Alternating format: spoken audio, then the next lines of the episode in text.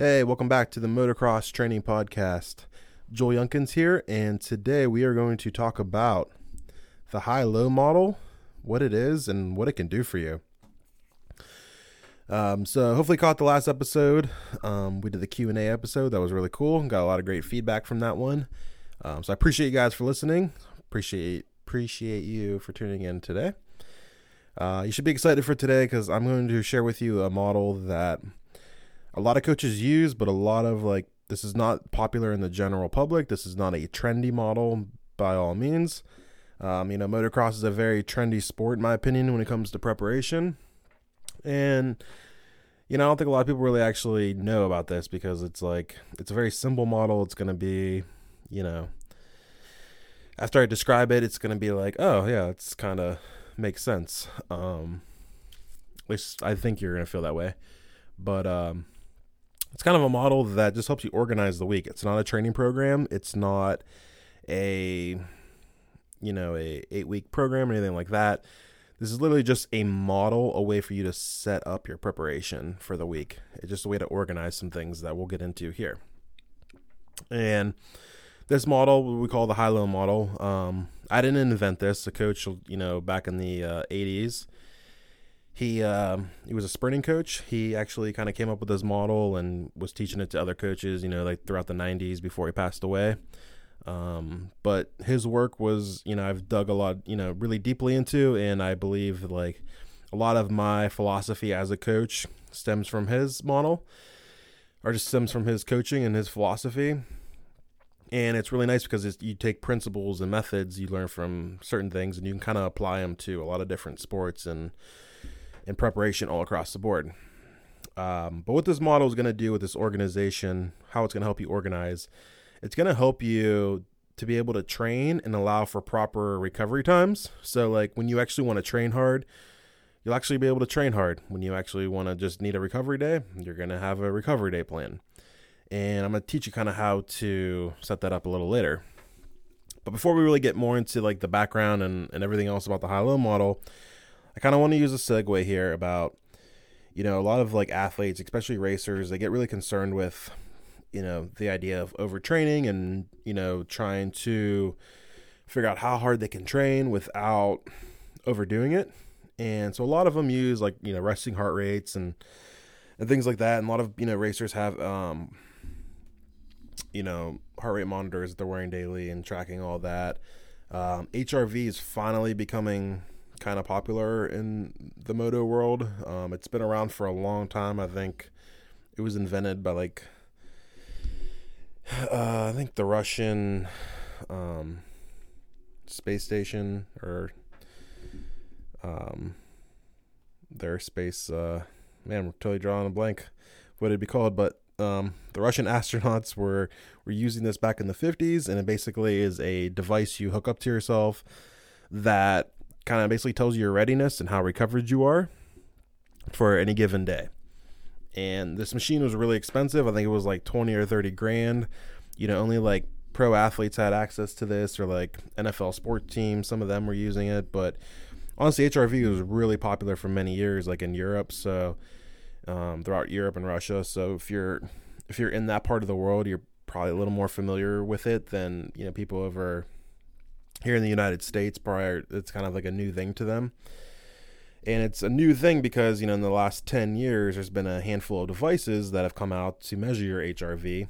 And so H R V is basically heart rate variability. And what this is, is basically it's taking an algorithm of the way your heart is beating for the day. And it spits out a score and it tells you, you know, if you're recovered, how, re- you know, how well recovered are you and how stressed are you? And it kind of gives you the score to kind of help you figure out what you should do to, for the day. So same thing with like resting heart rates. If your resting heart rate's a little high, it means your body's under some stress and you should probably take it easier. And a lot of people use this data. They wake up and they see what their scores are, whether it's heart rate, resting heart rate, or they'll use their H R V. They kind of make a decision based off of that. Um, so I've used H R V, you know, devices in the past year. I've been, you know, I'm, I'm a believer in H R V, but I also don't think it's the end all be all. It's just like a piece of data that you have to collect. And I think that's kind of where it is. I don't think it's like the gospel of figuring out your recovery. Um, I've used at least like three different devices. There's like five different companies that are doing it right off the top of my head, that you basically do it through like an app through your phone. Uh, some of them you have to pay for or wear heart rate straps or finger sensors. Uh, they can be useful, but again, you have to understand what's going on in your training and how to interpret that data. If not, you can actually like in like have improper use from this, you know, just like if your resting heart rate is high, like due to like just having a bad dream, and you wake up and your heart rate's high because of anxiety levels while you're sleeping, and you're like, oh, heart rate says high. I sh- thought I'd be ready to go today and I feel great, but you know, because I'm just going off of my heart rate, I should take an easy day. Well, you know, where you just kind of could have went hard or could have like done a lot of hard work if you would have just truly went off of that heart rate number. Uh, you know, you pretty much missed out on a day of good work that you could have done. Same thing with the H R V. Sometimes like your H R V scores, there's like could be some lag time um, because they have you do it like first thing in the morning.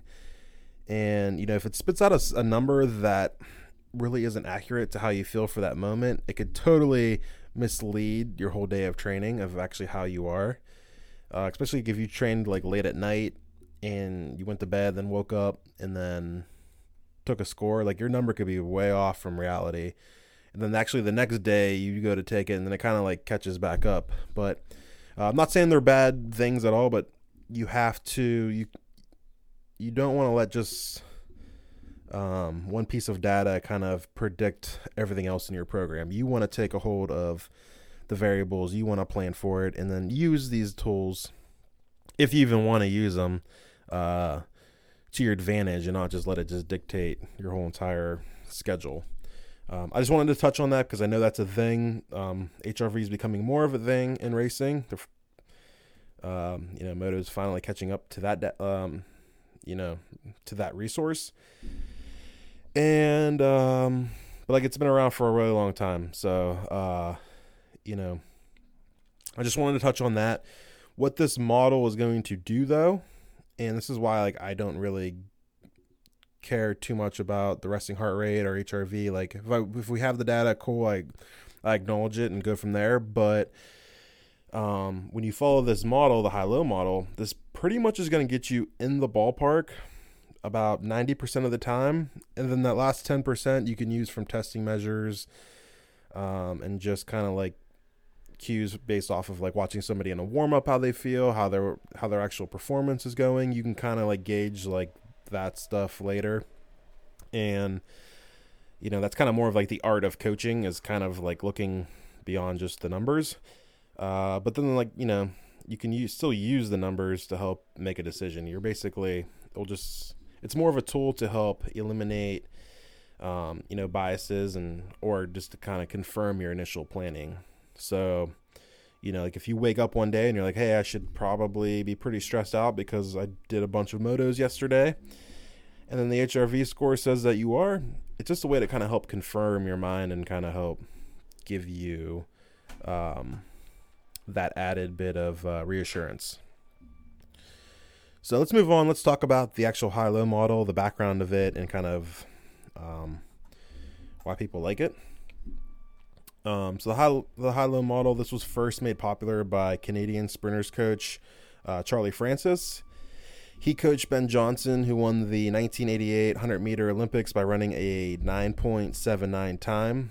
Uh, he left, theory is that he left a lot on the table that day because he was going to plan on keep to continually break his record. Uh, today, Usain Bolt, he ran his top speed, is, or top one hundred time, who's which is the fastest, is the nine point five eight. Uh, I believe that's the fastest. I don't keep up like day to day with the whole track and field world, but as far as I'm concerned, I think the nine point five eight is his fastest time up to date. And so that just goes to show you that Ben Johnson was an elite athlete. He, um, you know, what they were doing, you know, you can kind of like, it just goes to show like, you know, a high level athlete, one of the highest levels, was using this model and, you know, turned out some really impressive times. Um, the black eye, kind of where, like, why Charlie Francis, I don't think, got his respect he ever really deserved, was because at that same nineteen ninety-eight Olympics, that nine point seven nine time was taken away because Ben Johnson tested positive for an anabolic steroid. Uh, there was kind of this whole other scandal behind it kind of going on, all these different theories and blah, blah, blah. I'm not going to get into that. Um, but it's kind of like, it's very similar to the whole Lance Armstrong thing where it's like, you take one gold medalist, um, gold medalist who tested positive, and then you give it to the next person who, you know, was probably also taking stuff, and, you know, you kind of just pass it along. So, like, the guy who actually got first and tested positive, or, you know, shows that they were using steroids. Um, you know, they kind of just hand it off to the second place guy who probably was using steroids as well. Like, I mean, let's be honest, I'm not... I'm not going to get much into that, but it's just, that's the reality of the situation. Uh, if you don't believe that, then you're kind of, kind of naive to pro sports and Olympic sports. You know, it's, it's nothing new, but that's just kind of the reality of why you don't hear as much about Charlie Francis or Ben Johnson as you would, you know, in a Usain Bolt or maybe some other more popular coaches. But they're both basically banned from the Olympics after this. Charlie, I don't think, could coach anybody in the Olympics. So he basically went off to start doing his own coaching and coaching other coaches on what his uh, philosophy was, which the high-low model was one of his biggest uh, things that he kind of spread on to other coaches like myself. So a lot of different sport coaches have adopted this model, whether they're, you know, other physical prep coaches like myself, whether they're sport coaches. Um, again, I think a lot of soccer and rugby programs around the world use this model as well. And, uh, yeah, it's, it's, it's like a model. It's not really like a concrete thing. It's just like a flexible model that you can kind of incorporate at any time of the year for any situation. And I use this model as much as I can in mind with my programming and preparation. Um, it doesn't always come out exactly perfect like the high-low model, but it's on the forefront of my mind that I don't try to stack to, I ha- like, I basically try to incorporate the model as best as I can with what I'm doing. Uh, the more access I have to my athletes, the more we can use it. But sometimes you just got to get sessions in when you can, and I'm going to talk about that a little bit later here as well. But kind of how you really want to think about this model and like how it works is you want to set your training days up to so that you never have two high intensity days, which will be like your hardest stress days. You never want to have those back to back.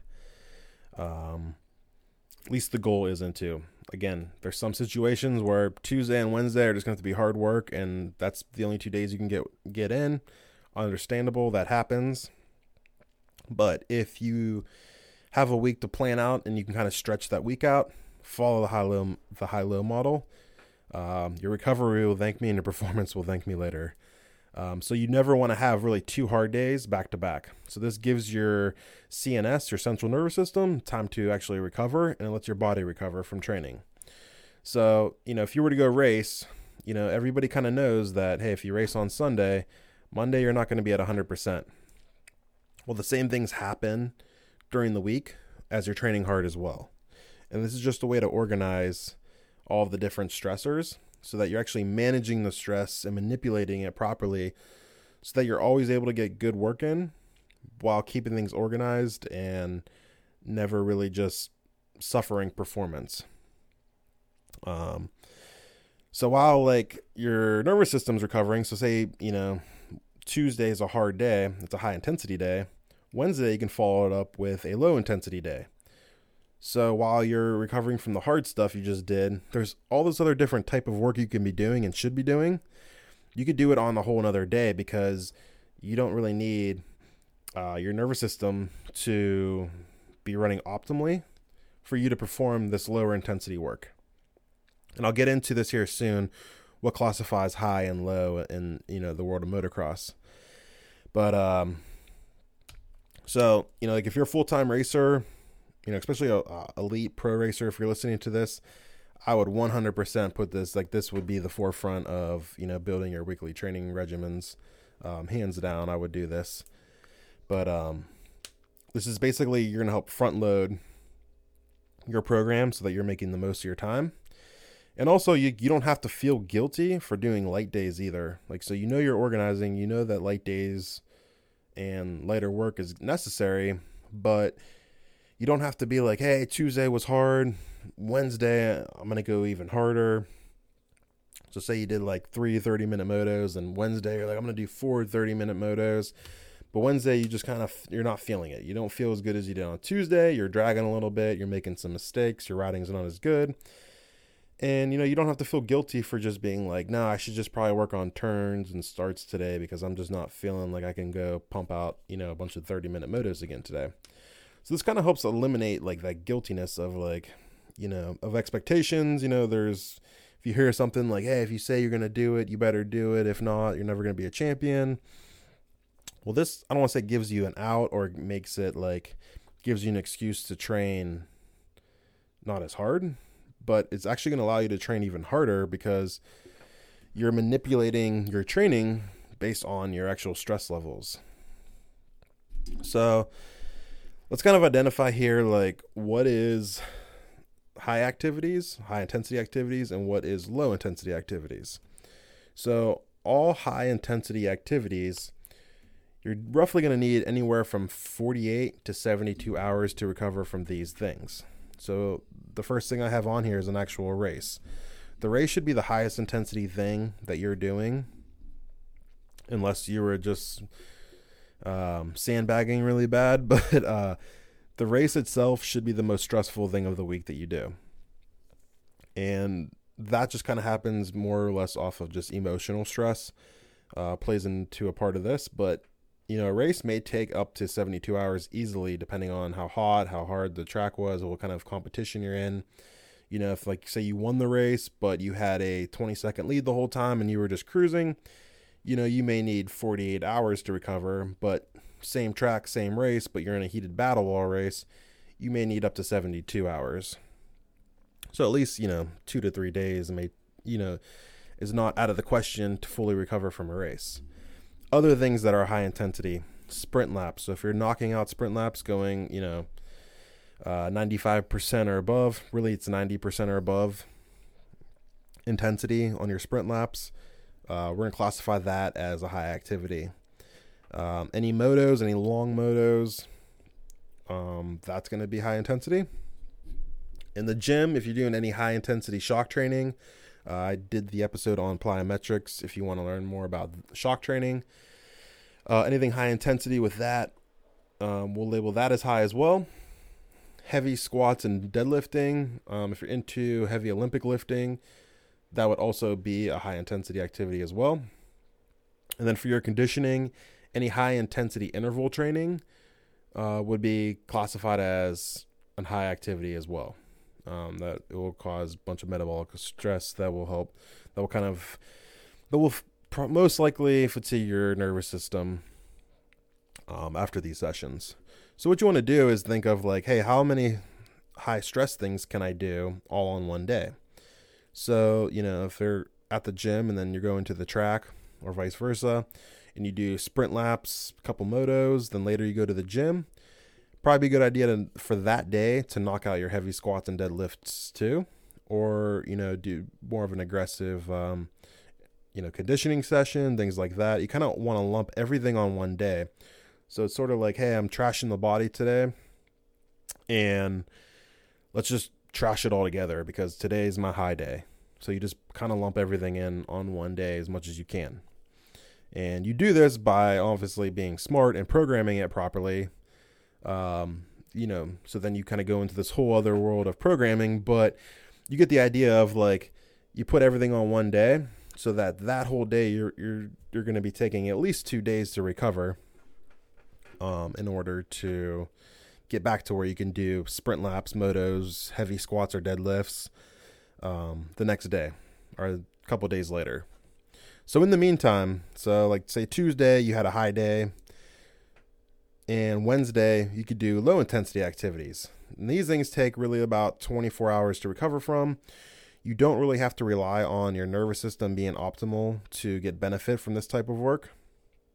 So this could be things like technique work on your bike, so you could practice turns, starts, um, you know, easier rock sessions, or just anything that's not like super demanding on your bike. Uh, this would be a great day to do that. Uh, maybe just testing out some parts or things like that. Um, you know, uh, it's kind of um, limitless as far as what what you can do as far as technique. And when it comes to your physical work, like your gym workouts, other things that would be low intensity would be really any kind of ab training, any low intensity shock training. So anything that's not like, um, you know, you're you're doing more rhythmic type, uh, plyometric shock training type things. Um, that wouldn't be that would be considered low because it's not very stressful on your nervous system. Uh, I put bench pressing as low, and majority of the time I would say bench pressing is low. Unless you have a huge bench press, like you're benching three plates or plus, like plus, um, or even just two, you know, at least two plates or plus on each side. So we're looking, um, you know, like if your max isn't over two twenty-five, then it's going to be low intensity. If it's two twenty-five, depending on your size or above, we can maybe have the discussion of it being a high intensity, but nine out of ten times, and I'm not stereotyping, uh, motor racers, off-road, motocross, quad, dirt bikes type guys, but majority of the time, if you're a serious racer, I'm going to assume your bench press isn't that impressive in the bench pressing world, so that's why I'm just placing it low. Um, all accessory work will be basically low, so this is like your bodybuilding style workouts, you know, your rows, your delts, hamstrings, glute work. This will all be low intensity. And then, of course, your low intensity aerobic work. So, you know, your light cycle days where you're just trying to circulate blood and to um, just promote just oxidative, just adaptations. Um, this would be, you know, low intensity work. So you'd use lower heart rate zones. Um, yeah, that's pretty much it. Like, so what you want to do is, so like, for example, Tuesday could be a high day. I mean, this is again an, an example. Would be a high day. Um, Wednesday, you're gonna want to do a low day. Thursday could maybe will be another high day because it's been forty-eight hours at least. And then Friday, you could do a low day, which would help prepare your body to help get it even recovered, just so it's more circulatory. Um, kind of having a different discussion here, but if you went high, low, high, low. That's, you know, Tuesday through Friday, race on Sunday, with Saturday being a day off or a day to just get ready or stretch. Um, you know, it could be a really productive week if you could just pull that off. That's a lot of work you're cramming in while still managing your stress levels properly throughout the week. Um, and again, sleep, hydration, eating right, all of those things are going to play into your program. Um, all of the other principles have to be accounted for, but this is just a way to just organize your stress levels and help to manage it properly so that you can actually get a lot of work in, and just being on the proactive uh, front of managing your stress levels. So you don't, one, sacrifice actual performance, so that when you can go hard, you can go hard and get the most out of it with great te- with great quality of training, instead of trying to go hard with bad quality of training, um, you know, is what you don't want to have. So hopefully, I know this is kind of a lot. Hopefully you could take something away from this. Again, if you can't make the high-low model not work because you only have a select amount of times and you got to kind of cram things in certain times of the week, I totally get it. Um, I run into them problems just as well. But if you can simulate something, at least recognize the high-low model in that, um, you know, you kind of identify this reality of your nervous system needing to recover from training. Um, I think it's just going to help make a lot more sense just building your own mod- training models down the week, or down training models for the week down the road for you. Uh And that's really it. Um, you know, let me know if you have any questions on this stuff. I, again, it's, it's very general. It's very broad, but it's a concept. It's a model. You, you take from it and you apply it to your own, to your own training and plan. And, uh, yeah, in the meantime, we'll be, um, you know, looking to do another episode here in the next week. I appreciate you guys for listening to this stuff. Um, we got a lot of views on this on this uh, podcast, more than I thought we were going to have. Originally, it's taking off pretty well. Um, so if you have any questions in the meantime, you can always shoot me an email. It's joel younkins at j y training dot com. I'm on Instagram and all that kind of stuff. Hit me up there. Um, and yeah, that's about it. We'll uh, catch you next week in the next episode. Again, remember the high-low model. Um, know about it, use it, and, you know, train hard and train smart. But again, training smart is is also training hard. So you want to be able to train hard when you can and uh, make the most of your preparation. So until next time, catch you later.